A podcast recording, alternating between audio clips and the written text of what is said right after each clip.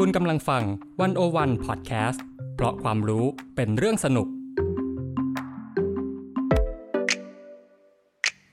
One O One In Focus เจาะไฮไลท์เด่น เศรษฐกิจสังคมการเมืองทั้งไทยและเทศโดยกองบรรณาธิการ The One O One dot world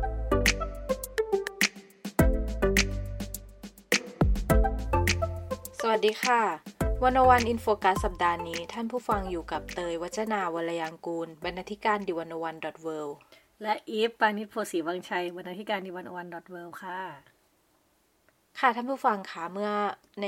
ช่วงไม่กี่ปีหลังมานี้นะคะ ก็มีความเปลี่ยนแปลงบนพื้นที่เกาะรัตนโกสินทร์จนผิดหูผิดตานะคะ ไม่ว่าจะเป็นพื้นที่สาธารณะ พื้นที่ทางประวัติศาสตร์รวมไปถึงพื้นที่การต่อสู้ของประชาชนนะคะ ที่ค่อยๆ ถูกเปลี่ยนแปลงไปอย่างเงียบเชียบ โดยเฉพาะบนถนนลาดดำเนินนะคะ ซึ่งเป็นเสมือนเส้นเลือดหลักของเกาะรัตนโกสินทร์ค่ะ วันวันอินโฟกัสสัปดาห์นี้นะคะ ก็เลยจะชวนคุณผู้ฟังเนี่ย ท่องไปบนถนนลาดดำเนิน เพื่อสำรวจความเปลี่ยนแปลงอันเป็นภาพสะท้อนการต่อสู้เชิงอำนาจ โดยจะตั้งต้นจากสนามหลวงนะคะ แล้วก็ผ่านอนุสาวรีย์ประชาธิปไตย แล้วก็ไปจนถึงพระบรมรูปทรงม้าค่ะ โดยเรานะคะจะสำรวจถนนลาดดำเนินผ่านงาน 3 ชิ้นนะคะ ชิ้นแรกเนี่ยชื่อสนามหลวงสนามราษฎร พื้นที่ต่อสู้ทางอุดมการณ์และความทรงจำร่วมของประชาชน ซึ่งเขียนโดยเตยเองนะคะ แล้วก็จีนนรัชยาตันจพัฒกุลค่ะ ชิ้นที่สองเนี่ยเป็นบทสัมภาษณ์ค่ะ โดยเออโดยอีฟนะคะ ชื่อความเป็นประชาธิปไตยในอนุสาวรีย์ประชาธิปไตย กับสรัญยูเทพสงเคราะห์ค่ะ ชิ้นสุดท้ายนะคะ เราเพิ่งปล่อยไปเมื่ออช่วงสัปดาห์ที่ผ่านมาค่ะสัมภาษณ์โดยภาวันธนาเลิศสมบูรณ์นะคะ ชื่อบทความ พระบรมรูปทรงม้าพื้นที่แห่งความทรงจำและอำนาจร่วมกันของกษัตริย์ รัฐ ประชาชน โดยเป็นการสัมภาษณ์อาจารย์ชาตีประกินนนทการค่ะ ก็เดี๋ยวก็เริ่มจากสนามหลวงเลยเนาะจากต้นทางจุดจุดตั้งต้นของถนนราชดำเนินที่เคยไปทำไปทำสกู๊ปไปทำสัมภาษณ์มาหลายคนเหมือนกันเนาะที่ก่อนจะมาเป็นงานชิ้นนี้ก็ในงานชิ้นนั้นนะคะ ก็มีการสัมภาษณ์อาจารย์ชาติประกินนนทการ แล้วก็ คุณสุชาติสวัสดิ์ศรีนะคะเอ่อที่เป็นศิลปินแห่งชาติเป็นนักเขียน แต่ว่าส่วนที่จะหยิบมาเล่าเนี่ยเป็นบทสัมภาษณ์อาจารย์ชาตีนะคะ ซึ่งในภาพสนามหลวงที่คนทั่วไปจะนึกถึงเนี่ยก็คือเออเป็นพื้นที่ที่ใช้พักผ่อนออกกำลังกายมีของขายอะไรใช่ไหมคะอันนั้นเป็นภาพเมื่อก่อน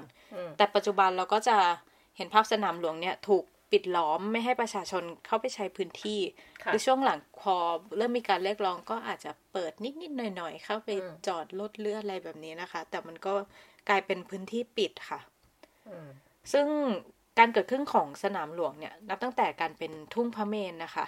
มันเกิดขึ้นพร้อมการสร้างกรุงรัตนโกสินทร์ซึ่งพื้นที่นี้เป็นจุดเชื่อมต่อของคนทุกระดับ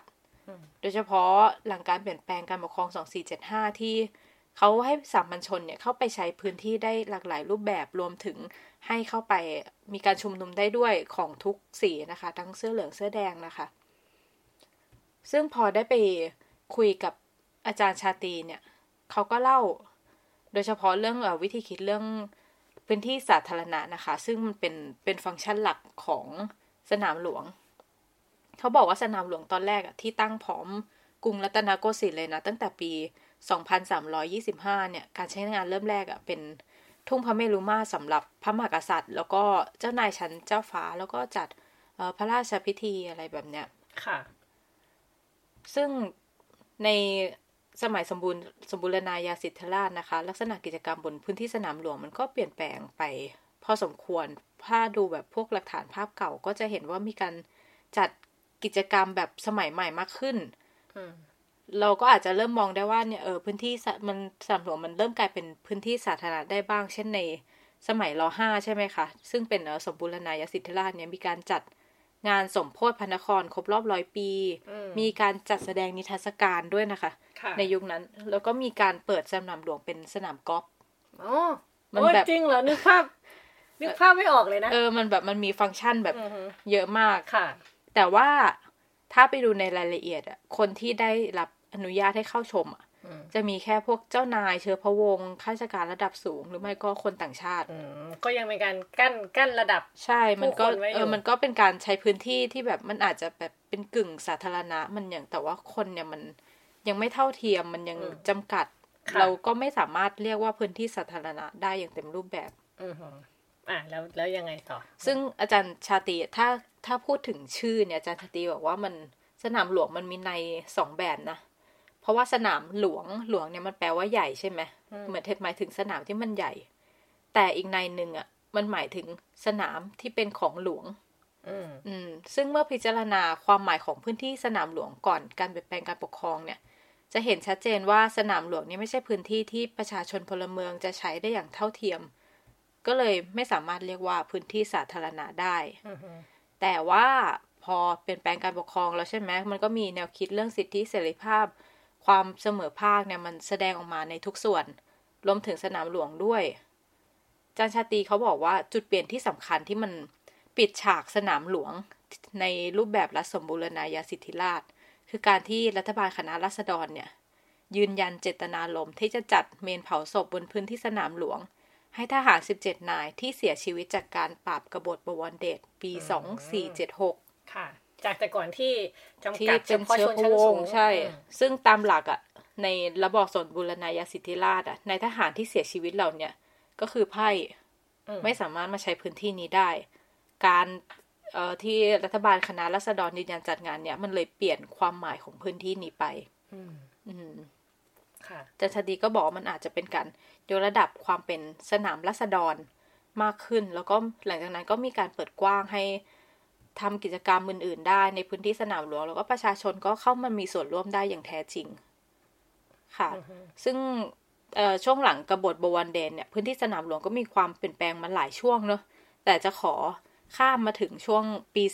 49 ซึ่งมันจะเป็นเหตุการณ์ที่เชื่อมต่อมาถึงการใช้พื้นที่ในปัจจุบันนะคะค่ะก็คือสนามหลวงมันก็เป็นพื้นที่การแสดงออกของคน หลายกลุ่มเนาะแล้วมันอาจารย์ชาตรีเนี่ยมองว่ามันขึ้นสู่จุดสูงสุดในปี 49 พอทุกฝ่ายเข้ามาใช้พื้นที่ทางเป็นพื้นที่ต่อสู้ทางการเมืองอย่างเข้มข้น ไม่ว่าจะเป็นพันธมิตรหรือว่านปช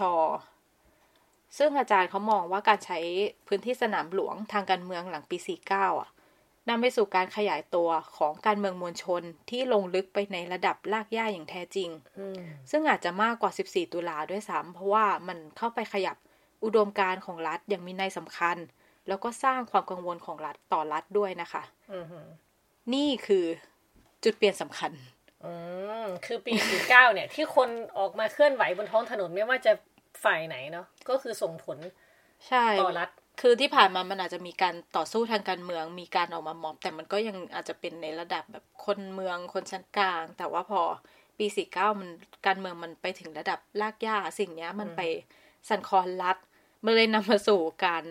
เปลี่ยนนโยบาย มีการออกนโยบายปรับภูมิทัศน์ แล้วก็บูรณะสนามหลวงอืมช่วงหลังการปราบม็อบนปชปี53อืม พอการบูรณะครั้งนั้นนำไปสู่การสร้างรั้วเหล็กสูง 1.7 เมตร ล้อมรอบสนามหลวง แล้วก็มี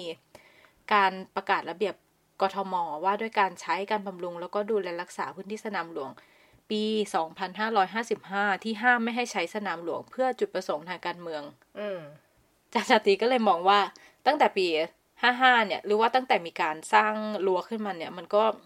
ไม่สามารถเรียกสนามหลวงว่าพื้นที่สาธารณะได้แหละ แต่ขอนอกเรื่องนี้หนึ่งพอเขาสร้างรั้วเคยไปเดินไหมคือฟุตบาทอะมันไม่เรียกว่าฟุตบาทนะงงมันไหมเลื้อยเดินมันงงไหมคือสนามหลวงมันกว้างมาก แต่ว่ากว้างมากถ้าเราจะไปรอรถเมล์อะถ้าถ้าคนเยอะๆก็คืออมต้องมารอบนถนนคือยืนเฉยๆคือหล่นเท้าหล่นลงมางงเออเออมันมันมันงงอะนี่แหละ อยู่ในประเทศงงงยังยังไม่นับว่าคนไร้บ้าน หรือหญิงขายบริการหรืออะไรที่อยู่แถวนั้นที่ต้องๆอืมแต่ คนที่แบบเอกสารสั้นใช้เป็นพื้นที่พักผ่อนอืมขายของขายของอะไร ก็คือไม่มีใครใช้ได้แหละกลายเป็นว่าเรามีสนามเปล่าอืมๆที่มีรั้วล้อมไว้ คือจำได้ว่าแต่ก่อนสมัยเรียนเนี่ย ไปเรียไปเคยไปเดินสนามหลวงแล้วซื้อของมันจะมีสของขายใช่เนอะวางกับพื้น ทุกวันนี้คือไม่ แค่ไปยืนรอรถเมย์ยังแบบ ยังเท้าเอหล่อนลงร้อนเหนื่อยไม่อยากยืนบนถนน โอเคอะโอเค อะยังไงต่อยังไงต่อ ทีนี้พอพูดเรื่องความเป็นพื้นที่สาธารณะใช่ไหมอืมไออย่างที่เราเล่าเมื่อกี้มันคือความเป็นพื้นที่สาธารณะที่คนเข้าไปใช้ได้ ไปนั่งพักผ่อนนู่นนี่นั่นจันชาตรีเขาบอกว่ามันมีสามองค์ประกอบสำคัญ ของพื้นที่สาธารณะคือหนึ่งต้องเปิดกว้างให้คนทุกกลุ่มอย่างเท่าเทียม ไม่ได้กีดกันคนกลุ่มใดกลุ่มหนึ่งเป็นการเฉพาะอืมถ้ามีข้อจำกัดข้อจำกัดอะไรก็ต้องบังคับใช้ให้เสมอหน้า แล้วก็จำกัดตามจำเป็นเท่านั้นสองเนี่ยต้องเป็นพื้นที่ที่ผู้คนสามารถแสดงออกซึ่งความคิดได้อย่างเสรีโดยไม่ต้องเกรงกลัวหรือว่าจะกังวลว่าเอ้ยใช้พื้นที่นี้พูด แล้วจะไปกระทบต่อผู้มีอำนาจ การใช้เสรีภาพทางความคิดเนี่ย ก็ต้องไม่ขัดต่อเสรีภาพของผู้อื่นด้วยข้อสุดท้ายนะคะ ประชาชนทุกคนในสังคมต้องเป็นเจ้าของพื้นที่สาธารณะ รัฐจะทำเป็นเพียงเอ่อตัวแทนในการดูแลเรื่องการเข้ามาใช้พื้นที่ใช้ใช้สอยเท่านั้นนะคะ รัฐเนี่ยไม่ใช่เจ้าของพื้นที่ เขาย้ำว่าค่ะเอ่อหากองค์ประกอบใดองค์ประกอบหนึ่ง พวกนี้ขาดหายไป อาจารย์ชาติก็บอกว่าพื้นที่นั้นก็หมดสิ้น ซึ่งความเป็นพื้นที่สาธารณะ และสังคมนั้นก็หมดสิ้น ซึ่งความเป็นสังคมประชาธิปไตยด้วยค่ะ อือค่ะ ดังนั้นคำว่าสนามหลวงเนี่ย มันก็จะไม่ใช่สนามใหญ่แล้ว เพราะว่ามันไม่ได้เป็นเป็นมันอาจจะเป็นการเปลี่ยนเปลี่ยนความหมายไปค่ะค่ะ ซึ่งพอเรา อันนี้คือเรื่องสนามหลวงนะมันเป็นจุดตั้งต้นถนนและดำเนิน อืค่ะ แล้วเราก็ไปต่อ ไปต่อไม่ใกล้ไม่ไกลก็เดินได้นะ ถ้าเกิดว่าคนที่อยากจะเคยเลาะๆแบบวันเดย์ทริปแถวลาดดำเนินอะไรเงี้ย วันที่ไม่ร้อนมาก วันนี้ไม่ร้อนมาก มีมีมีไหมประเทศไทยกรุงเทพวันที่ไม่ร้อนมาก ค่ะ ก็ พื้นที่ถัดไปเนาะก็คืออนุสาวรีย์ประชาธิปไตย ซึ่งก็เป็นพื้นที่ที่มีการชุมนุมทางการเมืองมาโดยตลอดเหมือนกันเป็นแลนด์มาร์กเลย เป็นแลนด์มาร์กทุกตั้งแต่ยุคสิบสี่ตุลาพฤษภาสามห้ากลุ่ม กลุ่มพันธพันธมิตรพันธมิตรก็มีกปปสก็ไปนปชนปช หรือว่ากลุ่มราษฎรคนรุ่นใหม่กลุ่มคนรุ่นใหม่ก็ใช้ ซึ่งจริงๆก็เป็นวันที่ชุมนุมใหญ่ครั้งแรกเนี่ย ของของคนรุ่นใหม่เนี่ย ก็เริ่มที่อนุสาวรีย์ประชาธิปไตยนะที่เป็นชุมนุมแบบคนไปเยอะเป็นพื้นที่ที่มีความหมาย ใช่ค่ะ แต่ว่าคือตอนนี้หลายคนก็จะเห็นว่ามันกลายเป็นที่วนรถวนรถเพราะว่ามันที่มีสวนอยู่ที่มีสวนจู่ๆก็อยากทำสวนแล้วก็ล้อมรั้วอะไรอย่างเงี้ยเนาะค่ะ ก็อย่างที่เราเห็นว่าอนุสาวรีย์ประชาธิปไตยเนี่ย เป็นฉากหลัง ของการชุมนุมประท้วงทางการเมือง ในตลอดประวัติศาสตร์การเมืองไทยตลอดมาเลยคือ คือแทบไม่มีครั้งไหนที่ไม่มีอนุสาวรีย์นี้อยู่ ซึ่งสาเหตุก็ง่ายมากนะคะ เพราะว่าอนุสาวรีย์ประชาธิปไตยเนี่ย เป็นตัวแทนของการล้ำลึกถึงวันที่ 24 มิถุนา2475มันสร้างมาเพื่อสิ่งนี้สร้างมาเพื่อสิ่งนี้ ดังนั้นเวลาเราจะพูดเรื่องประชาธิปไตยเราก็ต้องไปที่อนุสาวรีย์ประชาธิปไตยเนาะความน่าสนใจก็คือ อนุสาวรีย์ประชาธิปไตยเนี่ย ถ้าดูตามระยะทางถนนและดำเนินเนี่ย มันตั้งอยู่ตรงกลาง อืตรงกลางพอดี เพราะว่ามันมันจะไปสุดที่หน้าลานพระบรมพระบรมรูปทรงม้าใช่ไหมคะตั้งตรงกลางเนี่ยมันเหมือนเป็นจุด จุดเริ่มต้นของประชาธิปไตย อันนี้เขาตั้งใจเลยนะ รู้ไหมว่ากิโลเมตรที่ศูนย์เขาเขาเริ่มที่ไหน ของประเทศไทยเวลาบอกว่าจะออกจากกรุงเทพแล้วไปตามที่ต่าง ถ้าถามอย่างนี้คือที่นี่เหรอ อนุสาวรีย์ประชาธิปไตย ใช่ อนุอนุสาวรีย์จริงเหรอ คือ คือกิโลเมตรที่ศูนย์เพราะว่าเขาตั้งใจว่า นี่แหละ จุดเริ่มต้นของ ความหมายของประชาธิปไตยมันเริ่มจากที่นี่แหละ แล้วก็พุ่งไปที่อื่นเออ คือสะท้อนให้เห็นว่านี่คือหมุดหมายหลักความเจริญของประเทศ นี่เป็นยังไงเอออนุสาวรีย์ประชาธิปไตยนี่เปิดวัน เปิดวันที่ยี่สิบสี่มิถุนาปีสองสี่แปดสามนะคะ ก็คือประมาณหกปี แปดปีเออแปดปีแปดปี บอกเลขไม่เก่งโอเค เพื่อที่ตกตกคณิตศาสตร์ค่ะ เออ ก็นั่นแหละ ความหมายของมันก็ ก็คือเพื่อเพื่อตัวแทนประชาธิปไตยใช่ไหมอย่างที่พูดไป อีกเรื่องหนึ่งที่น่าสนใจก็คือว่า อนุสาวรีย์ประชาธิปไตยเนี่ย ไม่มีคำจารึก ไม่มีเลยเหรอ ไม่มี แต่จะมีพวกมีสัญลักษณ์แบบ มีพานมีตัวเลขที่ซ่อนอยู่อะมี อืม เช่นแบบพาน เลขยี่สี่แทนด้วยปีกสีด้านสูงยี่สี่เมตร อะไรแบบเนี้ย เออ หรือว่าตัวพานรัฐมนูญสูงสามเมตร ซึ่งมันมันเป็นเลขเดือนมิถุนาคือเป็นเดือนสามของปฏิทินเก่าอะไรแบบจะจะมีอะไรแบบนี้ แล้วก็มีพระขันหกด้ามที่จะท้อนหลักหกประการของคณะรัษฎร แต่ไม่มีคำจารึก เขาตั้งใจไหม เขาตั้งใจ เพราะว่าเขาเหมือนกับ โอเคมันมีการเผยแพร่ ระบบสัญลักษณ์ผ่านทางเอกสารของกรมโฆษณาการหน้าหนังสือพิมพ์อะไรต่างๆ ไปเยอะแหละ แต่พอเวลาผ่านพ้นไปเนี่ย พอมันไม่มีจารึกอยู่ในอนุสาวรีย์อะคนรุ่นหลังก็จะตีความหมายของอนุสาวรีย์ประชาธิปไตยได้ด้วยตัวเองอคนหลายกลุ่มก็เข้ามามีปฏิสัมพันธ์กับอนุสาวรีย์ประชาธิปไตย แล้วแต่ใครจะตีความยังไง อืมเป็นการเปิดกว้างให้ทุกคนให้ความหมายประชาธิปไตยของตัวเองได้ ใช่ อันนี้คือคือคิดว่าคณะรัษฎรอาจจะไม่ได้ตั้งใจขนาดขนาดอันนี้เป็นการตีความ อันนี้เป็นการตีความเออเพราะว่ามันพอมันไม่มีมันไม่มีคำจารึกปุ๊บเนี่ย คนมันจะตีความยังไงก็ได้ มันไม่เหมือนบางอนุสาวรีย์ที่โอเค นี่เราพูดถึงบุคคลนี้อยู่นะ เช่น อนุสาวรีย์ปรับกบฏในการลงสลักชื่อ มันจะต้องมีเหตุการณ์หรือว่าการให้ความหมายที่ชัดเจน หรือว่าเชิดชูบางบุคคลเป็นการเฉพาะ แต่ว่าอันเนี้ย ไม่มีคือพูดถึงความเป็นประชาธิปไตย ใช่ แล้วก็ไม่มีรูปคณะราษฎรอะไรอยู่ในนั้นไม่ได้เป็นการเชิดชูตัวบุคคล ใช่ใช่ประมาณนั้นเนาะทีนี้เนี่ย ถ้าเราย้อนกลับไปหน่อยนะคะ อนุสาวรีย์ประชาธิปไตยมันแสดงถึงความเป็น modernity นะก็คือความเป็นสมัยใหม่ในยุคคณะราษฎร กลายเป็นแลนด์มาร์คที่อยู่กลางถนนราชดำเนินใช่ไหมคือตอนนั้นมันเป็นเมกะโปรเจกต์เลยนะที่สมัยคณะราษฎรเนี่ยเขาต้องการทำให้ถนนราชดำเนินกลายเป็นฉากของความเป็นสมัยใหม่ มีอนุสาวรีย์ประชาธิปไตยตรงกลาง สองฝากฝั่งมีอาคารสมัยใหม่ใช่ไหมบริเวณต้นถนนเราจะเห็นมีโรงแรมห้าดาวอย่างโรงแรมรัตนโกสินทร์เออ มีสะพานผ่านฟ้า มีโรงบหรสพมีศาลาเฉลิมไทย มีอะไรอย่างเงี้ย คือ คือทำเพื่อความสมัยใหม่เลยอันนั้นอนุสาวรีย์ประชาประชาธิปไตยเนี่ย นอกจากจะนอกจากเป็นตัวแทนของประชาธิปไตยแล้วเนี่ย ยังเป็นภาพแทนของความเป็นสมัยใหม่ด้วย อืมอืมค่ะ แต่ทีนี้ไอ้มันก็มีการเปลี่ยนแปลงนะ ก็คือเราอย่างที่เรารู้กันว่าสองสี่เจ็ดห้าเปลี่ยนแปลงการปกครองเสร็จปุ๊บมันไม่ได้ราบลื่นเนาะมันมีการแย่งชิงกับคืน ระหว่างฝ่ายอนุรักษ์นิยมเขาก็จะแย่งชิงพื้นที่เขาคืนมานะคะ ซึ่งปีที่เห็นกันชัดเจนที่อนุรักษ์นิยมเริ่มกลับมาได้ก็คือ หลังปีสองสี่เก้าศูนย์เนาะเพราะว่า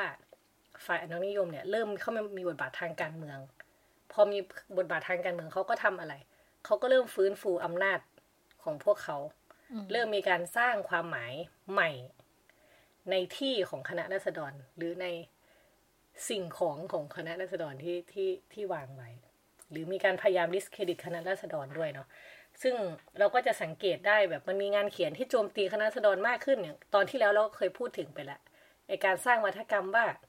สองสี่เจ็ดห้าคือการชิงสุกรหามบ้างเป็นกลุ่มนักเรียนนอกที่เข้ามาเปลี่ยนแปลง ใช่ใช่หรือแบบเออเนี่ย เห็นไหมทำมาสู่เกิดทำให้เกิดระบบเผด็จการที่นำโดยจอมพลปออย่างนี้เออหรือแบบอะไรต่างๆนะคะ ที่ที่เอามาโจมตีกลุ่มคณะราษฎร แล้วแล้วรู้ไหมว่า เตอเคยได้ยินเรื่องมีการพยายามจะสร้างอนุสาวรีย์รัชกาลที่เจ็ดไหม สร้างตรงนี้เหรอ ใช่ ไม่เคย คือ คือจริงๆ ก่อนหน้านี้มันเคยมีความพยายามออกแบบ เป็นอนุสาวรีย์รัชกาลที่เจ็ดเนี่ยนะ มีภาพอะไรออกมาด้วย แต่ว่าสร้างไม่เสร็จ เพราะว่าตอนนั้นเหมือน ให้เหตุผลว่าเงินไม่พอ เงินคงคลังไม่พออะ แต่เล่าให้ฟังนิดนึงคือ อันนี้อาจารย์สนัญญูก็เล่าให้ฟังว่า ฝ่ายอนุรักษ์นิยมเนี่ย มีความพยายามในการสร้างอนุสาวรีย์รัชกาลที่เจ็ด ซึ่งไอเดียที่น่าสนใจก็คือในช่วงรัฐประหารปี 2494 เนี่ย รัฐบาลจอมพลปอเนี่ยพยายามจะอ้างถึงรัฐธรรมนูญ 2475 ว่าเกิดมาจากการพระราชทานจากรัชกาลที่ 7 เออ ซึ่งในส่วนนี้ก็มีข้อเสนอว่าควรจะมีการสร้างอนุสาวรีย์รัชกาลที่ 7 อืม ก็พยายามหาพื้นที่ในการสร้างอะไรกันเลยนะ จนสุดท้ายคณะกรรมการหาพื้นที่เนี่ยก็เลือกมาสองที่ ก็คือที่แรกก็คือบริเวณพระที่นั่งอนันตสมาคม ซึ่งตอนนั้นเนี่ยเป็นที่ประชุมของรัฐสภา อีกที่หนึ่งก็คือบริเวณอนุสาวรีย์ประชาธิปไตย แต่ว่าสุดท้ายแล้วเนี่ย กรรมธิการที่ส่วนใหญ่เป็นกลุ่มอนุรักษ์นิยมเนี่ยก็เสนอให้สร้างที่บริเวณอนุสาวรีย์ประชาธิปไตย ก็คือให้ให้เอาอนุสาวรีย์รอเจ็ดไปแทนที่ ไป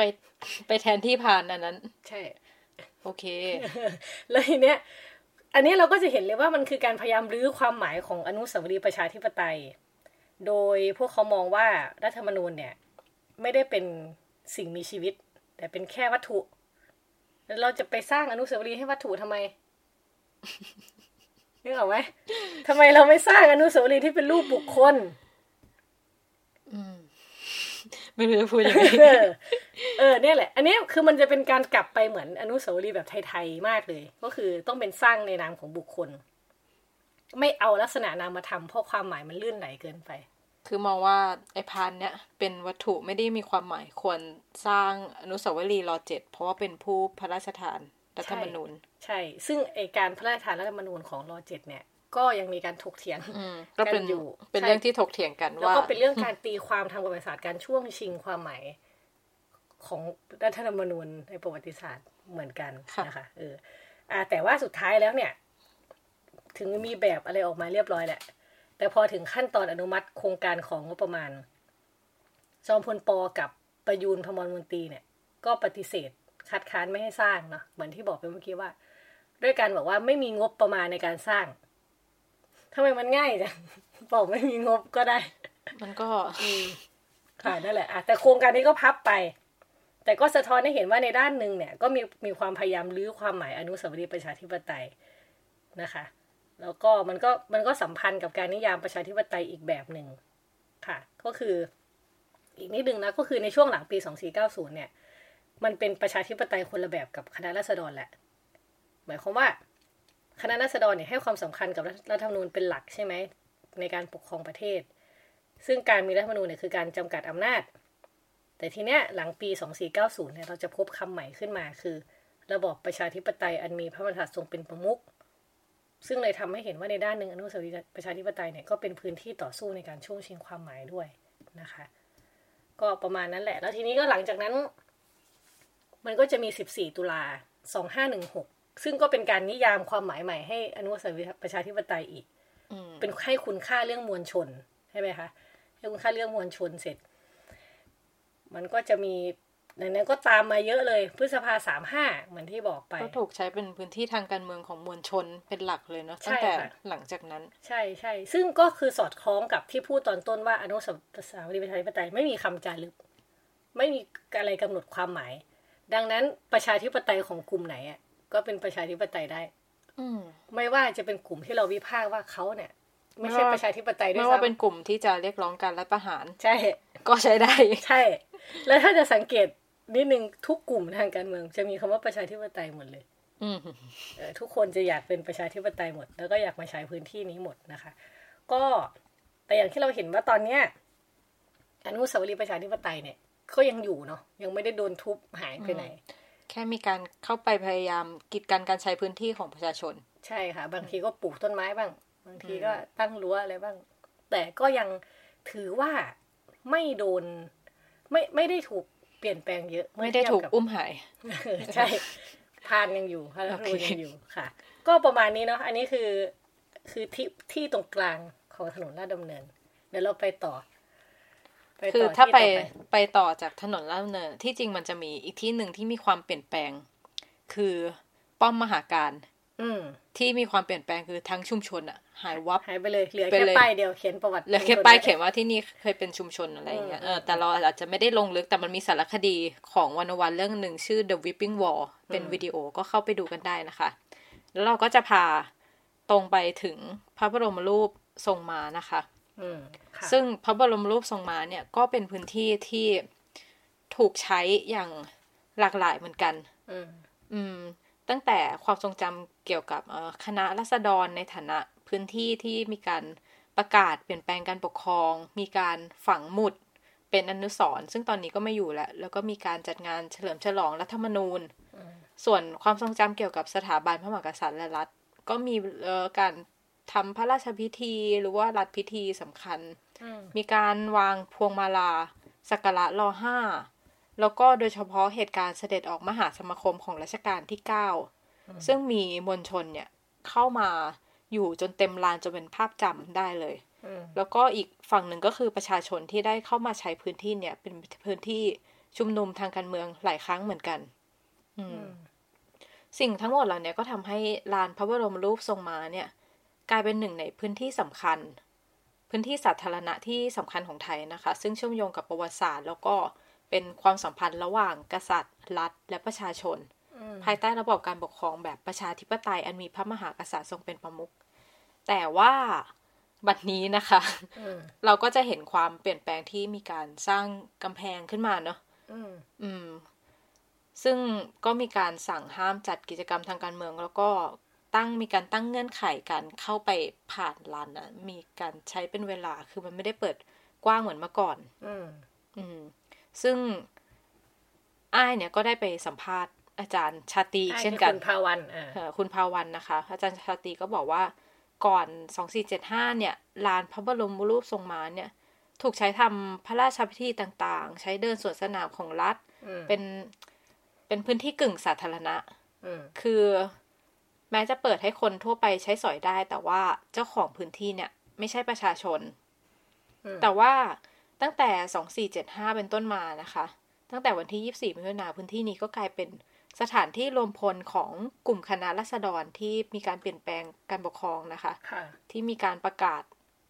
ในวันที่ 24 ซึ่งเป็นเหตุการณ์สำคัญที่สุดอย่างหนึ่งในหน้าประวัติศาสตร์ไทยสมัยใหม่อืมที่ปรากฏบนพื้นที่ลานพระบรมบรมรูปทรงม้าอืมก็คือไปประกาศ ไปประกาศคณะรัษฎรเงินที่ตรงนั้นแหละ ใช่ที่แล้วปักปักหมุดอะไรก็ปักตรงนั้น ใช่แล้วก็จากเหตุการณ์นั้นมันก็เป็นจุดเปลี่ยนที่ทำให้พื้นที่ลานเนี้ยกลายเป็นพื้นที่สาธารณะที่แท้จริง เพราะว่าหลังจากนั้นมันก็มีการจัดกิจกรรมหลากหลายนะคะ ทั้งพระราชพิธี รัฐพิธี กิจกรรมของประชาชน มีการชุมนุมทางการเมือง เช่นในปี 2500 นะคะ มันก็มีการชุมนุมแล้ว ที่มีการเอ่อประท้วงการเลือกตั้งที่สกปรก อย่างปี 2519 ก็มีการชุมนุมของลูกเสือชาวบ้านที่อืมลานนี้เพื่อต่อต้านกลุ่มนักศึกษา แล้วก็ถ้าใกล้ตัวเรามาหน่อยก็คืออืมการชุมนุมพฤษภา35อืมคือในรูปภาพเนี่ยเรามาจะเห็นภาพฝูงชนอยู่บริเวณถนนลาดดำเนินที่อนุสาวรีย์ประชาธิปไตยอะไรอืมพวกนั้นใช่ไหมแต่ที่จริงอะลานพระบรมรูปทรงม้าก็เป็นสถานที่ชุมนุม สำหรับพฤษภาไปเหมืสาอมนกันห้าด้วย คนอืมก็ไปเยอะเหมือนกัน เออ มันมันก็ใช่เชื่อมๆกันอะนะเป็นรู้เส้นว่าแบบเออพันธมิตรปีสี่เก้าอืมพันธมิตรช่วงปีห้าหนึ่งก็ด้วย แล้วก็นปชกปปสอืมทุกคนได้เข้ามาใช้พื้นที่ลานนี้จทั้งหริมงดๆเป็นจุดเริ่มนะส่วนมาก พันธมิตรก็เริ่มอืมที่ที่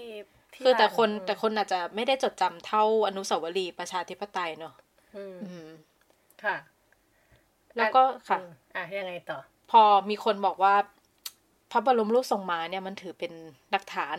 ความเคารพรัก แล้วก็ความใกล้ชิดระหว่างประชาชนและพระมหากษัตริย์อืมอาจารย์ชาตรีก็อธิบายว่าทั้งรัชกาลที่ห้าแล้วก็ชนชั้นนำที่เกี่ยวข้องกับการสร้างพระบรมรูปทรงม้าในสมัยนั้นอะมีเป้าประสงค์ชัดเจนว่าอยากให้เป็นอนุสาวรีย์ที่สร้างปฏิสัมพันธ์รูปแบบใหม่อืมระหว่างกษัตริย์กับประชาชน ค่ะ ซึ่งแต่เดิมกษัตริย์สยามเนี่ยไม่เคยทำมาก่อน เพราะว่าในกษัตริย์สยามในรัฐแบบจารีตเนี่ยจะห่างเหินกับประชาชนอืมเช่น อาจารย์ชาตรีเขายกนะคะ ว่าถ้าใครอ่านพงศาวดารรัชกาลที่สองอืมจะเห็นชัดเจนเลยว่ามันมีครั้งหนึ่งที่มีขบวนเสด็จ ซึ่งตามธรรมเนียมเนี่ยทหารจะสั่งให้ประชาชนสองข้างทางถนนเนี่ย ปิดหน้าต่างประตูอืมห้ามดูห้ามออกมาดู ใช่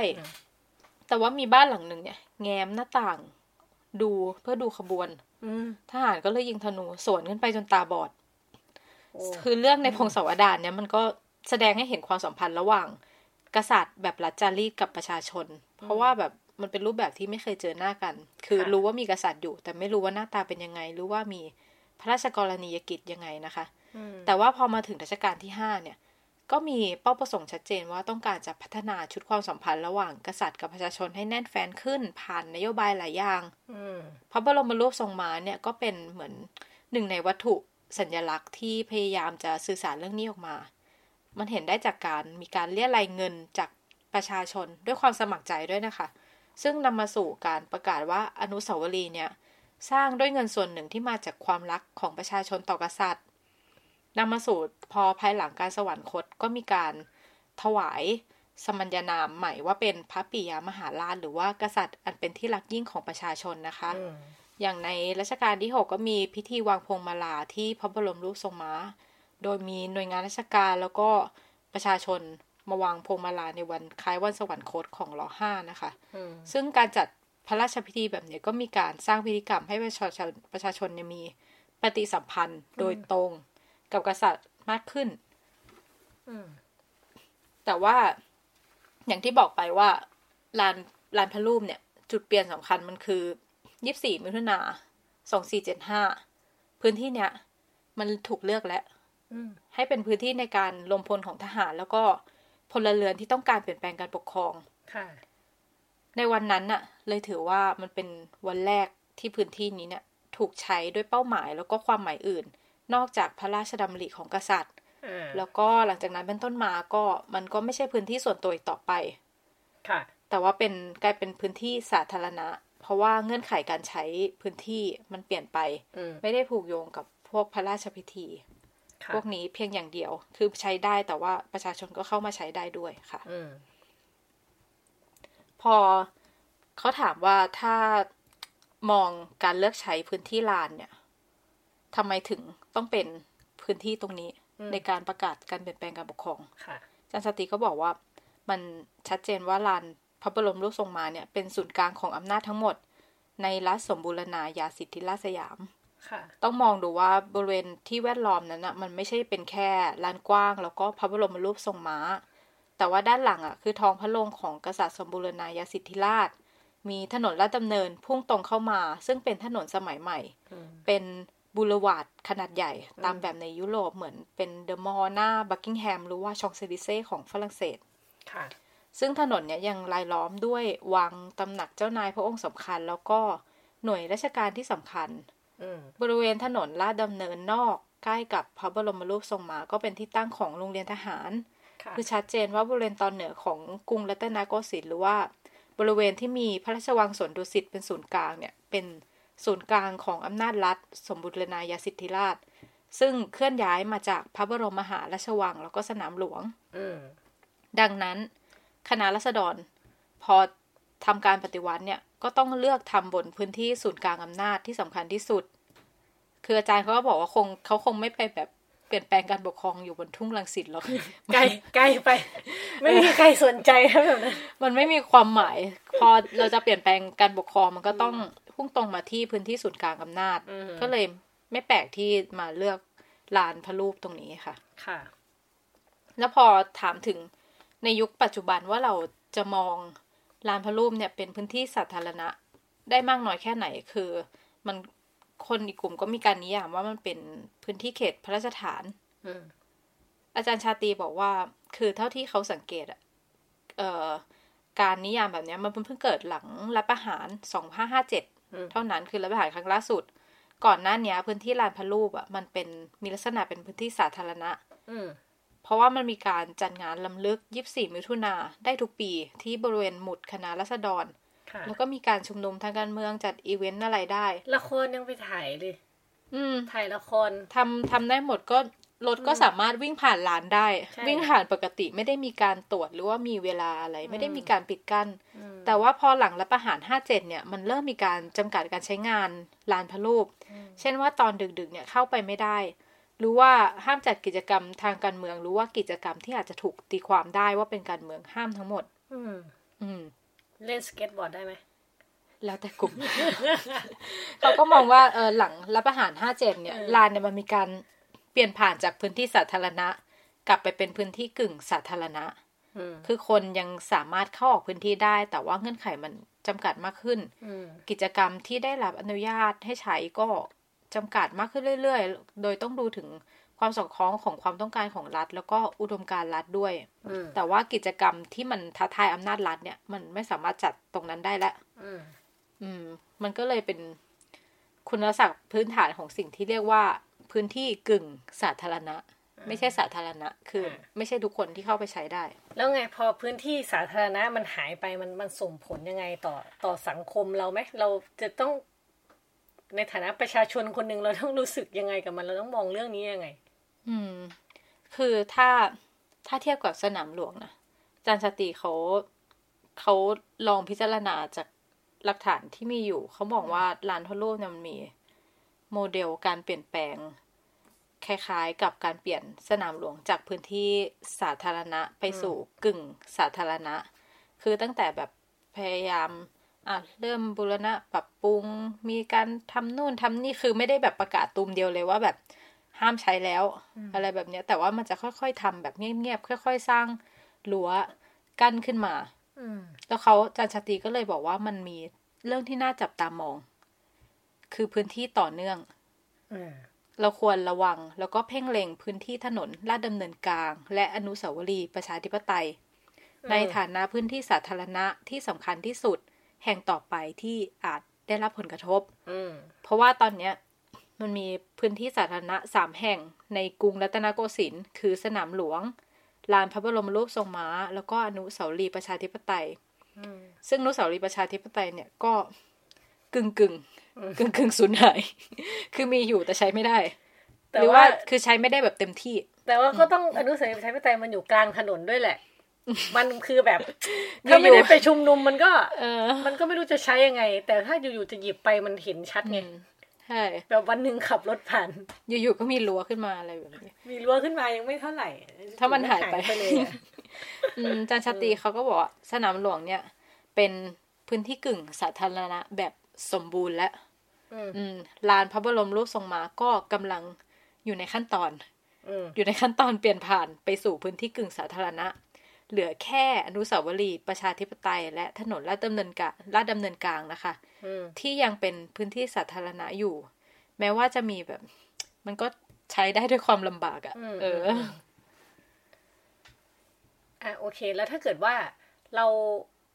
สมมุตินะ สนามหลวงก็กลายเป็นพื้นที่กึ่งสาธารณะไปแล้ว